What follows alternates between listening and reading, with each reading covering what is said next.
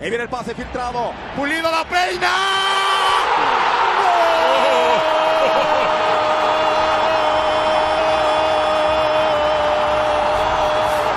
¡De Guadalajara! El Bofo que la pelea. Aquí aguanta Bautista. El disparo. ¡Golazo! ¡Golazo!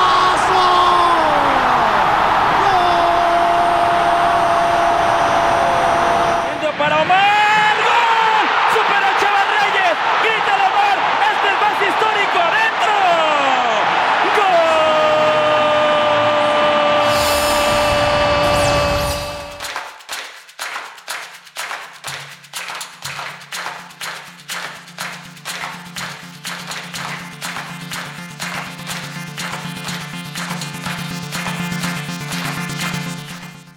Hola, ¿qué tal? Bienvenidos a Gremio Chiva. Estamos a horas de que se juegue la final de vuelta del Clausura 2022 entre Pachuca y Chivas Femenil, correspondiente al Circuito Rosa, donde el equipo de Guadalajara sacó una ventaja importante de 4-2 en el Estadio Hidalgo, y con esto están más que con la mesa puesta, la mesa servida para llevarse el segundo campeonato en su historia. ¿Qué fue lo que aconteció en ese primer partido? Bueno, el equipo de Juan Carlos Cacho paró con Estefany Barreras, Sumico Gutiérrez, Karen Díaz, Mónica Alvarado, Carla Nieto, Mónica Ocampo, Janet Madrid, Linda Bravo, Lisbeth Ángeles, Charlín Corral y Viridiana Salazar. Ese fue el cuadro que mandó al campo el señor Cacho. En contraste, el Pato Alfaro puso a Blanca Félix, Araceli Torres, Jacqueline Rodríguez, Carlos Bernal, Damaris Godínez, Cassandra Montero, Victoria Acevedo, Carolina Jaramillo, Jocelyn Montoya, Alicia Cervantes y Anet Vázquez. Ese fue el cuadro que presentó el equipo de Chivas Femenil, que de alguna u otra manera tuvieron que sobreponerse en doble ocasión en el duelo para regresar en el mismo y al final de cuentas llevarse una victoria más que merecida, con un toque y un hilo de emoción, ya que sabemos que la obra la podrán culminar en la vuelta en el Estadio Akron. El partido se va a disputar lunes 8:05 de la noche y ahí estará Guadalajara tratando de conseguir su segunda corona de este torneo femenil. Ya lo decíamos, Guadalajara tuvo algunos problemas, ha tenido durante toda la fase final algunos detalles para mantener las ventajas que ha llegado a conseguir a lo largo de ha tenido muchos problemas para mantener un nivel de juego óptimo, como sí lo hizo durante la temporada regular, y ha tenido unos pequeños bajones, sobre todo en los inicios de partido, donde el equipo se ha visto sorprendido en el marcador. Hay que recordar el partido contra Pumas, hay que recordar esta misma serie de ida contra Pachuca, el partido de ida contra Tigres en las semifinales. Pero bueno, al final de cuentas aquí han aparecido la jerarquía, el carácter y el fútbol, por supuesto, del equipo de Chivas Femenil para darle vuelta a la situación. Caía el primer gol al minuto 27, cortesía de Viridiana Salazar, y fue ya hasta la segunda mitad cuando Guadalajara pudo darle un mejor rumbo al partido, primero consiguiendo en los albores de ese inicio de la segunda mitad un gol, cortesía de Gabriela Valenzuela. Una situación peculiar, ha estado fuera de circulación Rubí Soto y ha tenido que improvisar de alguna manera o ajustar de alguna forma el Pato Alfaro en esa posición. Inició Anet Vázquez, entró al medio tiempo Gabriela Valenzuela y en los 3 minutos impacto inmediato en el terreno de juego, y que más que con un gol que le daba en ese momento el empate parcial a Guadalajara. Minutos después, Mónica Ocampo aprovecha una desatención de Chivas y consigue el segundo gol para Pachuca, pero a partir de ahí Guadalajara se le fue encima al cuadro tuzo y terminó aplastando al equipo de Hidalgo, anotando 3 goles sin respuesta de las que estaban jugando como local. Primero fue en una jugada un tanto circunstancial, pero al final que cuenta y que va a llamar poderosamente la atención durante mucho tiempo. El centro cerrado por el costado derecho en relación al ataque de Chivas. Carolina Jaramillo manda el servicio, con comba hacia adentro, muy cerrada la comba que termina llegando al primer poste, imposible, o más bien se vio en muchas dificultades la defensa de Pachuca para sacar el esférico, y con esto caía el empate a 2, y ya en los últimos 15 minutos Guadalajara fue un vendaval. Tenía muchos espacios al frente, Pachuca trataba de volver a tomar una ventaja para irse por lo menos con la mínima diferencia al Akron, y terminó pagando caro esa osadía.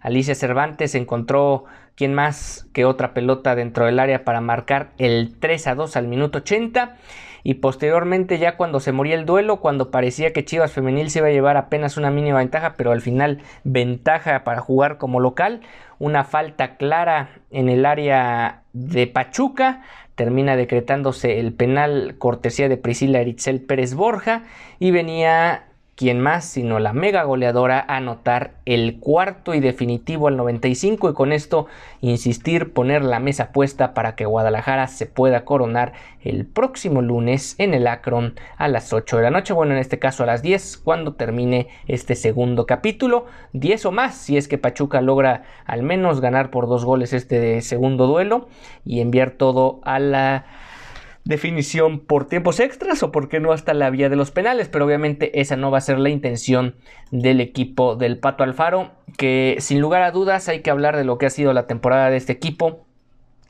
No solo ha sido un conjunto que durante la temporada regular fue la mejor defensa en la historia de la liga, en esta reciente historia de la liga, sino que también fue capaz, como ya lo mencionábamos, de darle la vuelta a determinadas situaciones donde la cosa estaba adversa.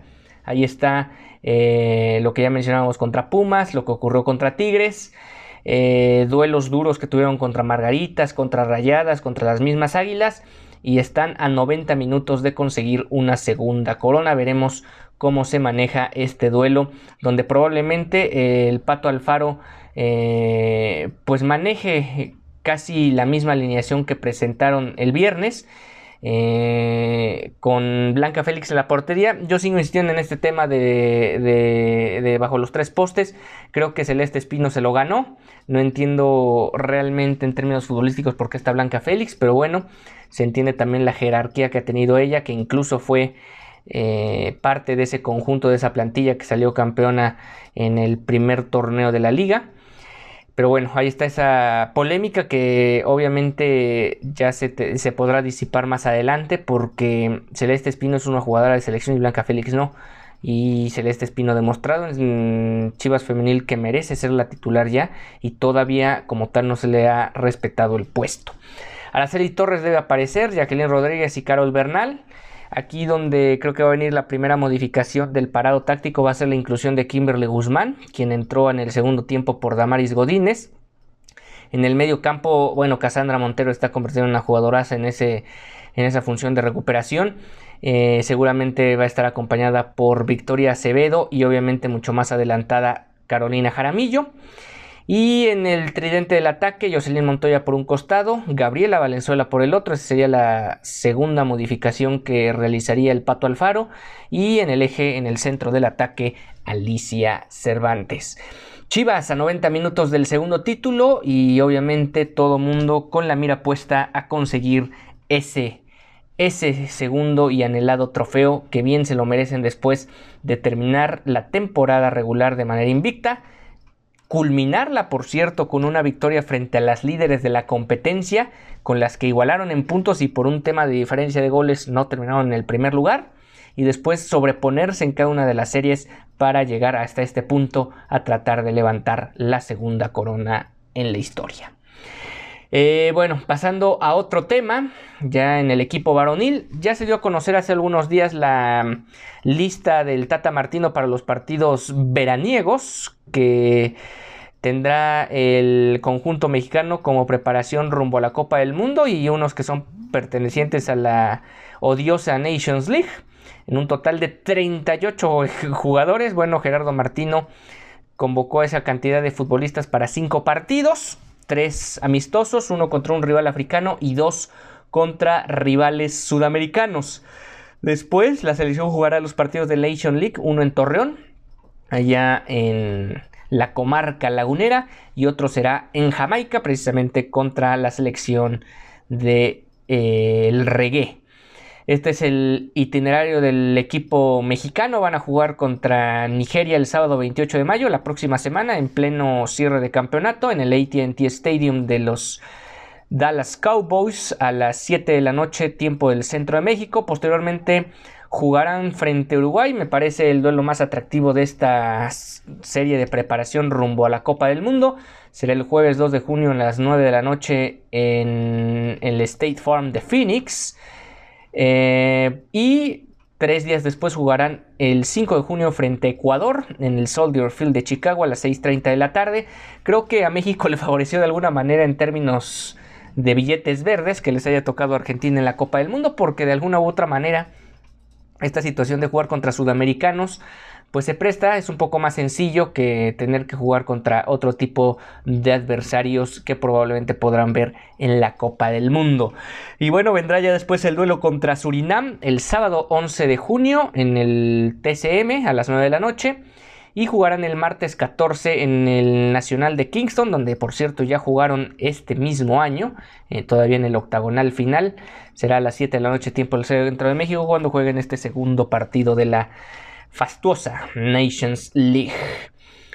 ¿Por qué es importante, digamos, o por qué tiene una relevancia directa con el equipo de Guadalajara? Bueno, es que 3 futbolistas de Chivas han sido convocados por el Tata Martino. Hablamos de uno que probablemente va a estar muy, ya digamos, con 95% de seguridad en el Mundial. Hablamos de Alexis Vega, Fernando Beltrán y el Piojo Alvarado. Estos últimos, seguramente a la inversa de Alexis Vega, con menos del 10% de probabilidades de disputar el Mundial, aunque obviamente nunca se sabe. Fernando Beltrán, me atrevería a decir que fue el mejor futbolista junto con Alexis Vega del campeonato.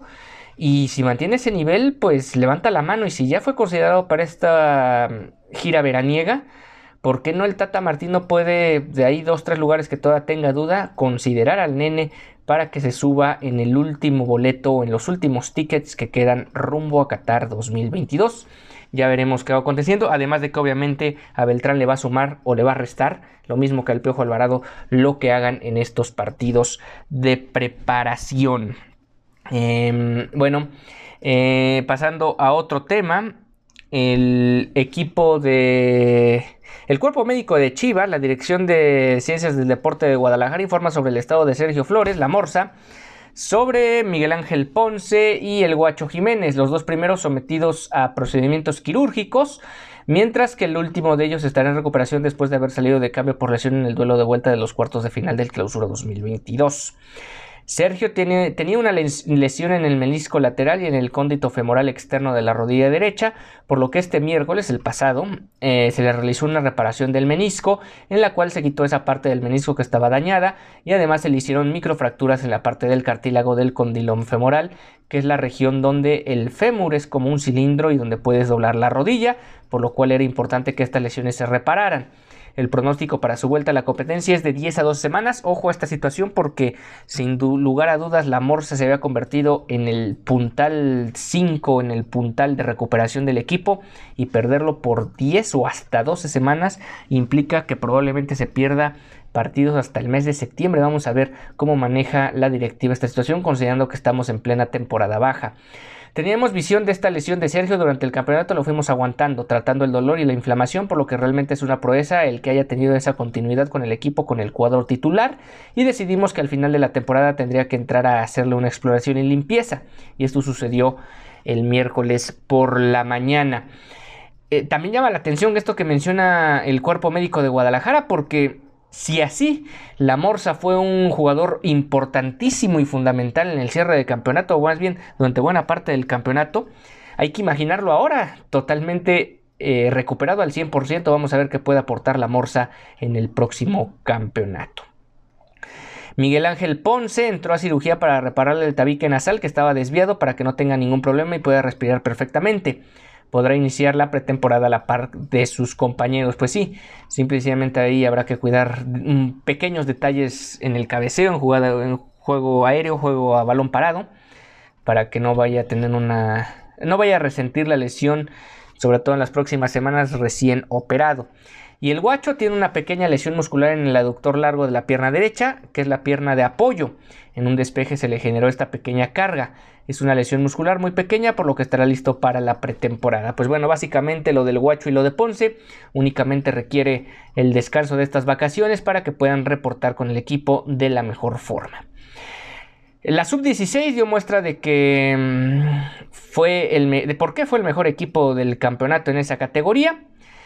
Volvió a vencer 2-1 al equipo de Santos en el duelo de semifinales el día sábado en Verde Valle, y lo cual ha mantenido esto el paso perfecto en la liguilla. Ahora tendrá la oportunidad de buscar el bicampeonato ante los Rayos del Necaxa. Hay que recordar que este equipo viene de campeonar al cierre del 2021 y ahora buscará de nueva cuenta tener un segundo título en esta sub de nueva creación. Hay que recordar que antes era sub 17 y sub 20, ahora es sub 18, sub 16 y sub 20. Generalmente Guadalajara saca muy buen provecho, muy buena renta de este tipo de ajustes que hace la liga en las subs, y quien tiene mejores bases en las fuerzas básicas se termina imponiendo en el corto plazo. Luis Felipe Peña es el que lleva el equipo de Chivas Sub-16 y así paró en este partido contra Santos. David Nungaray, amonestado al 90 por hacer tiempo. Guillermo Gallardo, Diego Ochoa, Eduardo Ochoa, Francisco Méndez, Joshua Anaya, Osvaldo Plasencia, Ariel Castro, Yael Padilla, Gael Camarena y Shandor Camacho fue el cuadro que presentó Luis Felipe Peña para vencer 2-1 al cuadro de Torreón y así colocarse en la gran final de la categoría. Y finalmente, antes de cerrar esta emisión de Gremio Chiva, vamos a hablar del Tapatío. El lunes 9 de mayo, hace ya prácticamente 2 semanas, rompieron filas y el cuadro de la Liga de Expansión regresará a las actividades, propiamente a los entrenamientos para la Apertura 2022 el 30 de mayo. Así que hablamos para hasta la próxima semana, cuando este equipo estará ya otra vez poniéndose a punto rumbo a al siguiente campeonato de la Liga de Plata. Resaltar que Pavel Pérez, Gilberto Orozco, Raúl Rangel y Paulo Irizar. Hay otros tapatíos que se quedaron a cerrar el torneo con el cuadro de Guadalajara. Hablamos de Organista, Gilberto García y César López, quienes estuvieron a las órdenes de Ricardo Cadena durante la fase final y también durante el cierre del campeonato. Algunos de ellos, obviamente, ya sabemos, vieron acción en los partidos contra el Atlas y anteriormente contra Pumas, etcétera. Ahora estos jugadores habrá que ver por qué lo menciona, porque probablemente algunos no regresen a esta Liga de Expansión y directamente tengan una pretemporada con el primer equipo. Eso ya lo decidirá la dirección técnica de Guadalajara junto con la dirección deportiva, donde todavía no es un hecho, pero da indicios la situación de que Ricardo Cadena se va a hacer cargo del primer equipo para el próximo semestre, pero todavía, insisto, no es una información oficial. Con esto estamos llegando al final de esta emisión de Gremio Chiva. Nos encontramos nuevamente, obviamente esperando que haya caído el segundo título de la Liga Femenil, y hablar sobre los detalles, el análisis, el resumen y todo lo que dejó la final de vuelta entre Chivas Femenil y Pachuca en el Akron, hoy lunes a las 8 de la noche. Hasta entonces.